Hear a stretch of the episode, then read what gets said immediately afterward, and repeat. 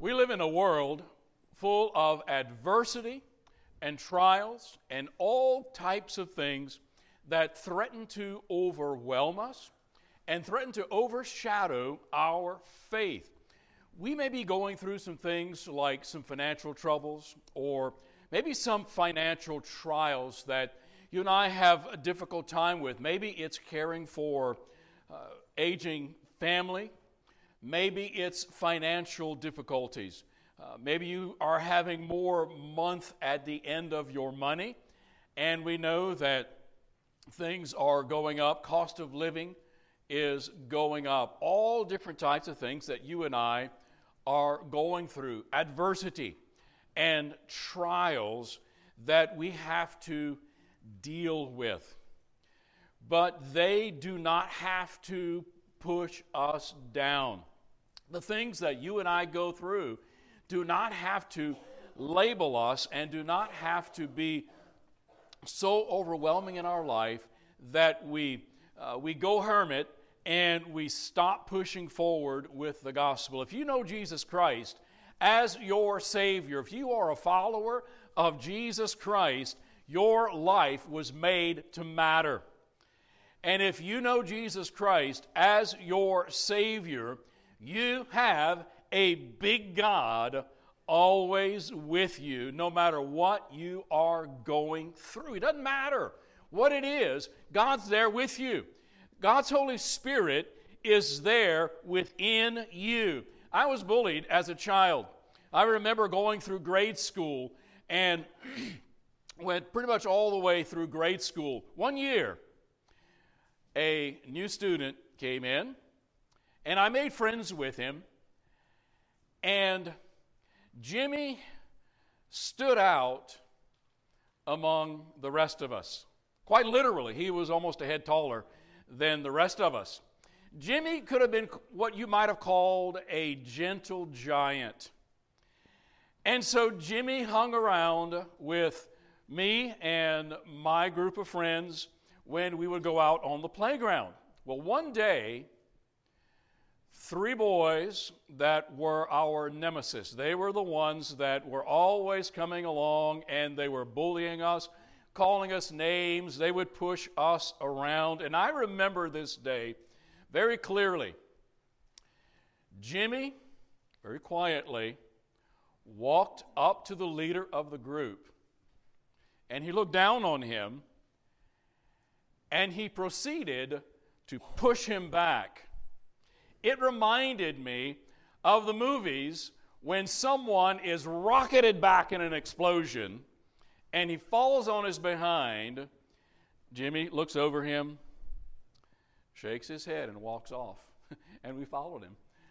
And we hung around Jimmy. We stayed by Jimmy. And, and you know what? My confidence soared because I knew that if Jimmy was with me, that I didn't have to be afraid. Well, as a follower of Jesus Christ, no matter what adversity you and I go through, we can push forward, we can move forward with God's will for our life, and we can carry out God's mission. What I have seen in so many lives, and what I've seen even in my own life, when things go bad, or when I get frustrated, or when things get difficult, I tend to turn inward. And I tend to, to not be doing some of the things that I know I ought to be doing. And I, I have my, my own little pity party, and I just kind of go hermit.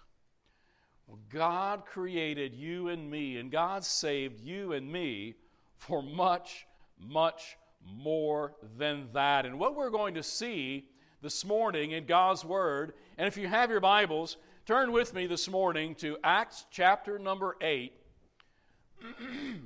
and we're going to continue looking at the early church and how the early church is advancing, moving out from Jerusalem, moving into Judea and Samaria and what we're going to see from what these early believers did, from what these early Christians did, was they didn't let adversity stop them. And what we learn from them is adversity can advance the gospel, and the gospel brings joy. And what we're going to see as they're scattered about, we're going to see that they brought the gospel with them.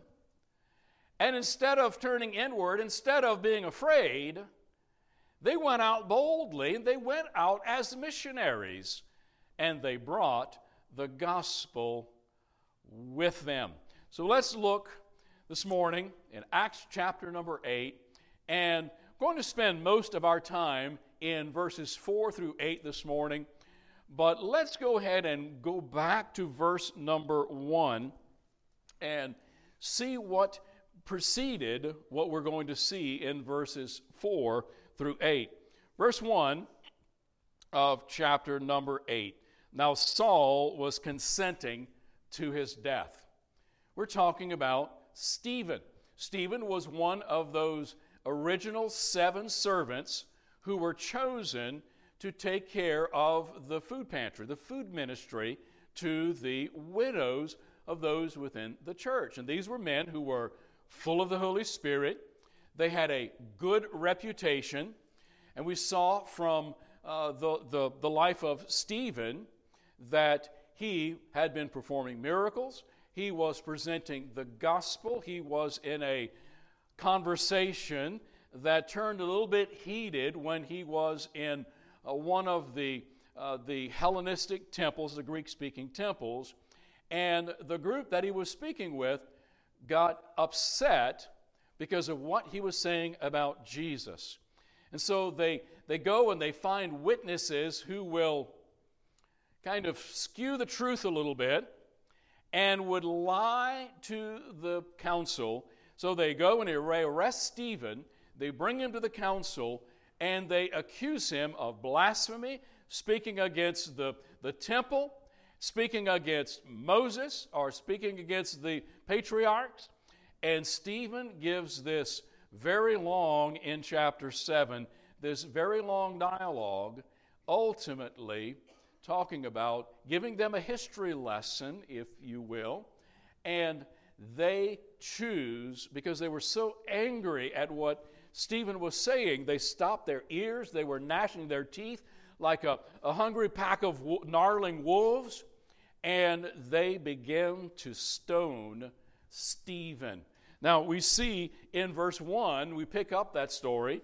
Saul, who would later become the Apostle Paul and would become a pillar of the church, would plant churches all across Asia and other areas.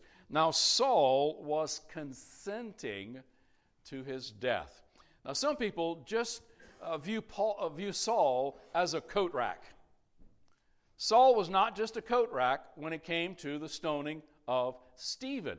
Uh, Luke says he was consenting, and that word consenting means that, uh, that Saul uh, was uh, on track with, that he was in agreement with, and very likely Paul got involved in the stoning. So it said Saul was consenting, he approved of, and he was with them to his death. So, in effect, and you remember what Paul calls himself later? You, uh, you may or may not remember.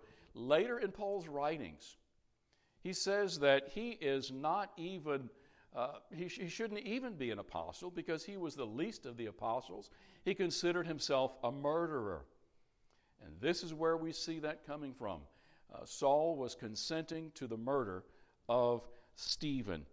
At, a, at that time, as we said last week, the stoning of Stephen, Stephen's death unleashed a, a brand new impetus to the gospel. As a matter of fact, the gospel, uh, for the most part, was not being uh, the, the, the movement in the book of Acts moves from Jerusalem and the Jews and begins to move ultimately to the Gentiles and we're going to see today that it moves to Samaria, to Judea and Samaria. So at this time, after Stephen's death, a great persecution arose against the church. So, this persecution was more than, than just, uh, you guys are bad people or we don't agree with you. They hunted them down. Uh, and the Apostle Paul was hunting all of these followers of Jesus down. So, we have these believers who knew Christ, who loved Jesus, but all of a sudden they began to be hunted down and they move out, they scatter. Uh, this word for scatter uh, is the same word, the diaspora, it's the same word that, uh, that used for scatter seed. Like when a farmer uh, would go into his seed pouch and would take that seed and would scatter it around that's exactly what God did with the early church. He sowed them to Judea, He sowed them in Samaria. And when they went, says here that wherever they went, they brought the gospel with them. And so there was a persecution, and uh, it started at Jerusalem, and they were scattered throughout the regions of Judea and Samaria, but the apostles stayed in Jerusalem. Now, I don't think that we should maybe disparage the apostles because they stayed. I think it took a little bit of courage for them to stay in Jerusalem. And plus, they had to make sure that the church continued to prosper. They had to make sure that they continued to lead the church. And in verse number two and three, what, when we move to verses two and three, what we're going to see is we see a, a drastic contrast. Look at verse 2. And devout men carried Stephen to his burial and made great lamentation over him. As for Saul, he made havoc of the church, entering every house, dragging off men and women, committing them to prison. And what we see, the contrast in verse number two, we see that godly men who were mourning the death of Stephen went and took his body and uh, they lovingly buried him and they mourned his death. They, they, they wept, and in the Jewish tradition, they lamented over Stephen, but not Saul. Saul, angry, Saul very violently goes and ravages the church. He makes havoc of the church and says he was, he was entering in houses. Well, like no knock. He would just go in and he would enter the house. And if they were followers of the way, if they were followers of Jesus, he would grab them and then he would haul them before the council, dragging off men and women and putting them in prison. What this is showing us, I think it's showing us the fallen human condition. I think what it's showing us is our bent toward violence and towards intolerance toward those that we disagree with and those that we just don't like or those that may be different from us. You know, we are even seeing this today in racial intolerance, religious intolerance, uh, social, uh, even in the political arena.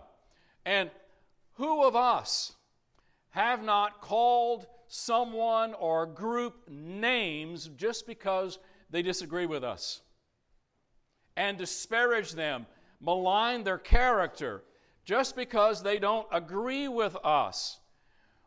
Why do we succumb often to the same things that Saul did? Because our fallen human condition, our fallen human nature. The reason the early believers went out, didn't let adversity sour them, didn't let adversity cause them to, to go hermit.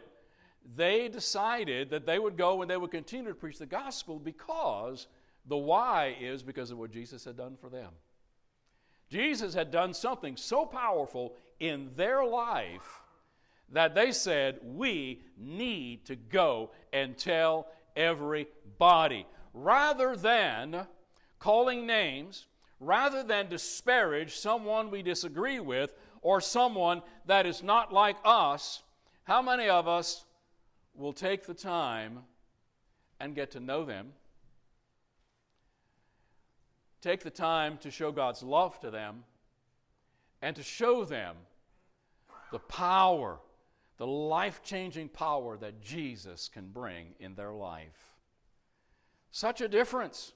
The early church went out not as enemies of the world, but they went out loving the world, sharing Jesus with the world.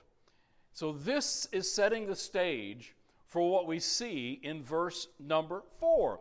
Verse number four Therefore, those who were, same word that we saw in verse number one, they were sown about, they were scattered around uh, Judea and Samaria. And as they went, those who were scattered went everywhere. That word went carries with it the idea they went as missionaries. They didn't just change address, you know, they didn't just change school districts. and they didn't go just to, to have a, a better lifestyle. They went as missionaries because it says those who were scattered went everywhere doing what? Preaching the word. They went everywhere preaching the word. Now, before you, you stop and say, Well, Pastor, I'm not a preacher. That's okay because they weren't preaching. Well, you say, Well, Pastor, that's what the word in my Bible says. That word that's in your Bible is the word from which we get the English word evangelize. So they went out evangelizing. They went out sharing the gospel and they went out evangelizing the word. The word here has the, has the sense of the word word here is the sense of the content of the message. So the early believers went out as missionaries everywhere they went and they shared the good news of the gospel of Jesus. They went out and they evangelized their neighbors. They evangelized those that they came into contact with with the good news of the gospel. Jesus died on the cross for their sin. Jesus rose again the third day. So they were scattered. The first thing we see is the believers responded to adversity by advancing the gospel. Adversity came into their life. They were persecuted. Life became difficult for them. So they said, Well, why don't we go out as missionaries to a new place? And as they did, they were advancing the gospel. Acts chapter 1, verse 8, Jesus had told them, But you will be my witnesses in Jerusalem, Judea, Samaria, and the uttermost part of the, of the world. What is verse 4 saying? They were following Jesus' commands. They were taking the gospel and they became his witnesses to Judea. And then we're going to see in Philip that he takes the gospel to Samaria. So, therefore, they went, they scattered, they were evangelizing everyone that they came into contact with. They were taking the time to go out and share Jesus with those around them. Uh, they could have had the attitude that, you know, things are getting difficult and, you know, I'm just going to retreat into my shell and I'm not going to, I'm just going to lay low. Know, I've heard of this in companies where maybe there's a shake, uh, maybe there's a takeover, or maybe there's a shakeup in the company, uh, And, and people will say, you know what? I just kept my head down. and, and maybe if they didn't see me, I wouldn't get fired or I wouldn't get demoted. And so what? You know what? I just kept my head down. I didn't make any noise. I didn't make any waves. And I just, I was just waiting it out. Well, that's not the way the early uh, followers of Jesus did. See, they could have retreated. They could have gone all hermit and say, you know what? We're just going to go have our, you know, our, our church among ourselves, and we're going to stay within, you know, our, our four walls. And you know what? We're just not going to make any noise. But what did they do? As they went, as they scattered, they evangelized their community. They evangelized their world around them. Uh, who of us has not had the temptation just to go silent? Sometimes we think, well, you know what? I don't know what I'll say. You know, I, I haven't been a Christian long enough. And so I don't think I'm, I'm qualified to share my faith with someone else. You know, I may not know as much as that person that's sitting across the aisle from me because they've been a Christian for 30 years. You know, I've been a Christian for a year, two years, three years. You know, I just don't know what I'll do. I don't know what I will say. Uh, Jesus promised that He will give you the words to say. So, really, all you need to do, uh, really, you only need to learn three sentences, and you don't even have to memorize them. All you have to know is what your life was before Jesus, how Jesus changed your life, or how, what happened when Jesus came into your life, and what's different with your life now. That's it. And then from there, if you know John 3.16, uh, you're, you're pretty well covered. Uh, so we could, we could, uh, we may be tempted to do that. I know I am. When things get frustrating, or when maybe when people don't act like I think they should, you know, I have my own little pity party, and I get up some days, and it's it's like, you know what? Oh, I don't feel like going into the office. You know, I just don't feel like working on my sermon today because I'm just oh you know, maybe, maybe it's time to retire. You know, oh, maybe I have my own little pity party. And who have, been, who have I been listening to? I've been living, listening to Satan, exactly. Because what Satan and Saul were trying to accomplish through persecution, God used to advance the gospel. Isn't that amazing? What Satan said, I am going to put this to rest. Saul is thinking, you know what? Uh, this is a they are they are totally against uh, what we were taught in the Old Testament, and this Jesus is not the Messiah, and they wanted to silence them. They wanted to eradicate all those Christians. We've learned all down through history, different cultures, different leaders have taken God's word and burned them have taken God's Word completely out of the culture, the physical Bibles. But what happened? God used that persecution, God used that to, to, to fan the flames of the fire that was already within those who were followers of Jesus. And there were some who said, before they take it, I'll memorize it. You know, I will memorize God's Word. And by the way, we're going to be doing some memorization. We're going to be uh, helping our clubbers in Awana with their memorization. And so, adults, we're going to be, we're going to be memorizing too. Uh, and uh, it, it's going to be fun, believe me. And, and so, what Satan meant to eradicate the gospel, God was using to advance it.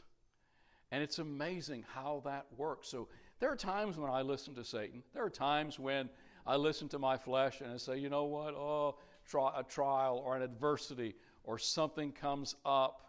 You and I, if you're followers of Jesus, were made, our lives were made to matter, and your life can change the world. Just those 12 apostles and the early believers turned their world upside down. So, these early believers responded to adversity by advancing the gospel. Next, what we see in verse 5, now we see another one of these servants that we saw in Acts chapter number 6. Well, Stephen, full of the Holy Spirit, Stephen went out and preached the gospel. Uh, Stephen went out and worked miracles, and people were getting saved. Well, Philip was another one of these men uh, who went beyond his initial ministry, and he goes out evangelizing as well. Verse 5 Then Philip went down to the city of Samaria. Both uh, geographically, he's going down. Now, Samaria was a place where Jews uh, they stayed away from. Uh, Samar- the Samaritans, those who, who were in Samaria, uh, were uh, there were Jews who were captured by Assyria back in 732 BC, and they had deported them.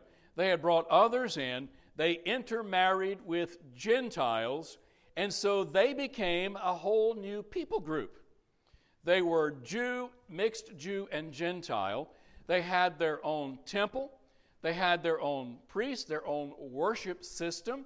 They even had their own place to worship.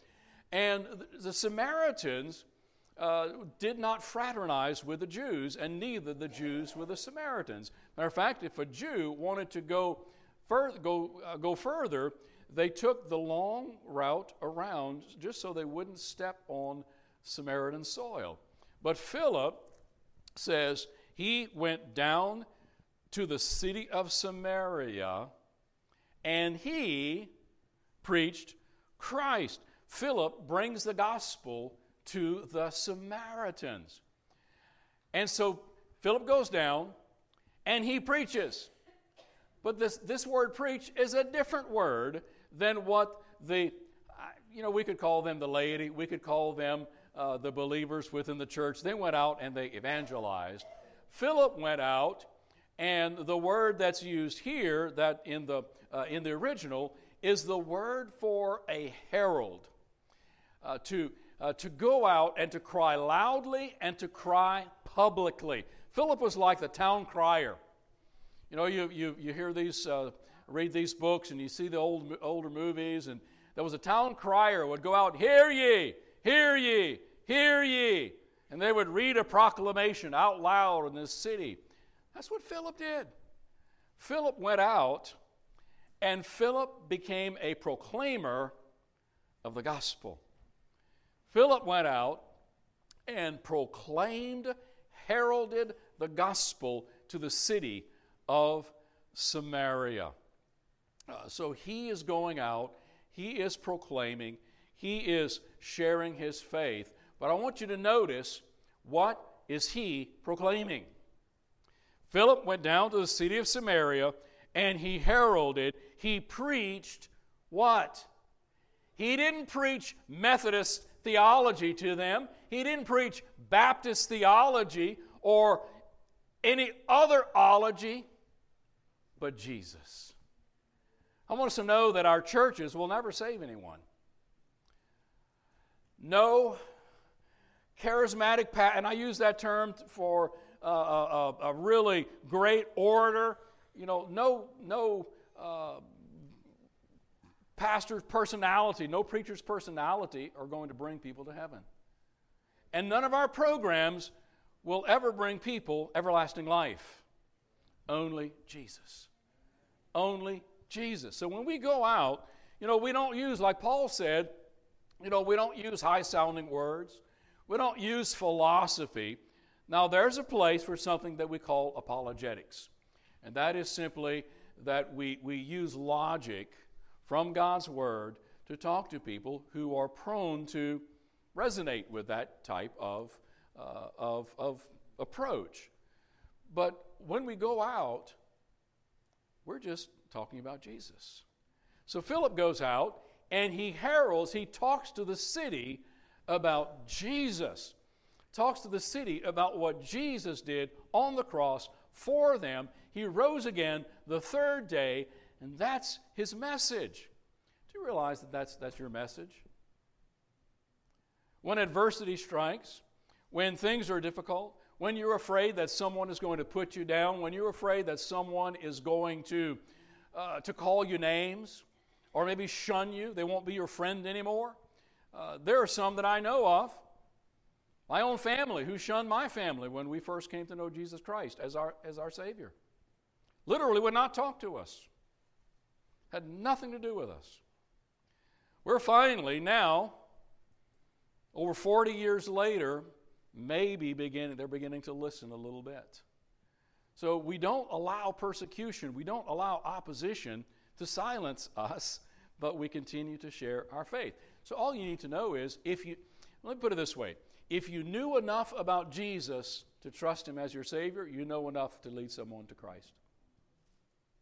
Isn't that, isn't that it? If you know that Jesus died for your sins, you know that he rose again on the third day, you know enough to lead another person to Jesus. And so, adversity can advance the gospel. And the gospel brings joy. Uh, we'll see that in a moment. So, Philip goes down, and he's the herald. He preaches Jesus to them. And the multitudes, verse 6, with one accord heeded the things spoken by Philip. They listened intently. Uh, they, they heeded his words. They paid attention to his words. They adhered to his words. They, he came to Samaria preaching Jesus, heralding Jesus, proclaiming Jesus. They listened to the message and they liked what they heard. They paid attention and they adhered to the word. How? With one accord uh, or, or unanimously. Uh, as a whole, they began to uh, follow, understand what Jesus had done for them. So the multitudes, with one accord, heeded the things spoken by Philip. I want you to notice this hearing and seeing the miracles which he did, goes on in verse 7 For unclean spirits, crying with a loud voice, came out of many who were possessed, and many who were paralyzed, and the lame were healed. But I want you to notice that, it, that a miracle never saved anybody. A miracle never gave anyone eternal life. But what, how did they respond? They saw the miracles, yes, but he says they were hearing. Here, faith comes by hearing, and hearing by the Word of God. So when we take God's Word and we present it to someone who may, uh, may not have a relationship with God, when we take God's Word and we present it to someone that uh, does not have a relationship with Him, God and the power of God's Word, the, God's Word is living, it's powerful, it's sharper than a two edged sword. It can it can pierce into our, our very heart of hearts, and it, it, can, it can divide us, and it can show us what we're really like and what we really need. We are lost without a Savior. That's the power of God's Word. And so the, the believers scattered, they responded to adversity by advancing the gospel. Philip goes out and he heralds Jesus. He brings the gospel to the Samaritans. They heard the gospel, and how did they respond? We see that in verse number 8. And there was great joy in that city. The city responded to the, to the good news of Jesus with joy. But not just joy, with great joy. And so the city is so glad to hear this good news of Jesus, and I'm sure they were glad for getting, uh, getting their demon possessed family members and getting people healed, but I, I believe it's, it's a full package. They were so excited that God had come to Samaria. You know, great things happen when Jesus is in the house, amen? Great things happen when Jesus comes into our life. Great things happen. Now, it doesn't mean it's going to be a bed of roses. It doesn't mean things are going to be you know, all exciting. And, you know, there are, there are a whole lot of mundane days in the Christian life. Just work, just work, hard work, going out, sharing the gospel, doing good, um, showing love, showing uh, uh, empathy to others, loving others, taking care of our family, going to work, making enough money to pay our bills, to feed our family, you know, on and on and on and on and on. But when we know Jesus Christ, He brings into our life a power. He brings into our life something that we could never do on our own. I want you to know that our adversity, your adversity, the trials in your life don't have to pull you down because you've got a big God. You've got a big Jesus right there with you wherever you go on the playground of life. He is there with you. Because you know Jesus as your Savior, because God's Holy Spirit is within you, you are a super conqueror, super conquering, world changing victor in your life. That's what God does in our lives. So the city responded with great joy. How should we respond when someone gets saved? we ought to get excited. We ought to get so excited when someone comes to know Jesus. And I want to put this out there. What if one son, now I know a lot of churches are very time conscious. And you know, they, you know, they, they want to make sure their roast doesn't burn in the oven. They want to make sure that we get home at a, at a decent time and the, and the preacher doesn't preach more than, you know, for, 40 minutes. Uh, Lord forbid it's, it's an hour. Um, and, and, and so many are, are worried that if service goes too long, the Methodists are going to beat them to the restaurant. But what if one Sunday people start coming and saying, I want to know Jesus?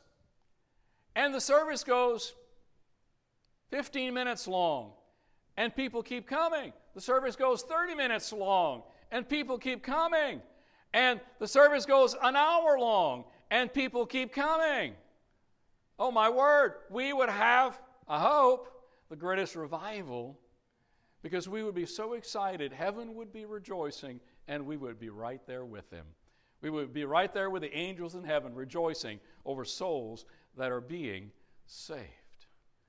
And that's exactly what was happening. The city uh, ha- had great joy because the gospel had come to them. No matter what happens in our life, Jesus is with us if you know Christ as your Savior. No matter what adversity you and I go through, we don't have to pull into our shell. How will we respond when things get difficult? Will we pull into our shell and hide? Will we take our toys and go home because things got difficult? Or, or are we going to, as these early believers, say, you know what? I'm not going to let adversity shut me up. I'm not going to let trouble and trials uh, cause me to just go home and just be, just be me and my family. I'm going to allow God to take this and I'm going to allow adversity to advance the gospel. And the gospel brings great joy. So don't let adversity get you down. Why? Because we have a big Jesus. We have a big Savior with us everywhere we go. Let's pray. Our Father, we thank you for your goodness. Father, we thank you for, for loving us so much that we have nothing to be anxious over. You've told us not to worry, but instead bring it to you in prayer. And your peace, which surpasses all understanding will, will, will, will guard our minds. We'll take our minds captive and, and, and guard it. And so we don't have to worry about what might happen, what could happen, that we know that you will work all things out for your good, no matter what happens in our life. We thank you, Lord. We thank you, Father, for what you're going to do. I pray, Lord, that you would unify us in the mission of advancing your kingdom. I pray, Heavenly Father, that you would help us to come together to, to love one another more and more every day. I pray, Lord God, that, that as the early church, that they would meet together, uh, socialize together, that they would, would be uh, caring for one another, that we would be caring for one another.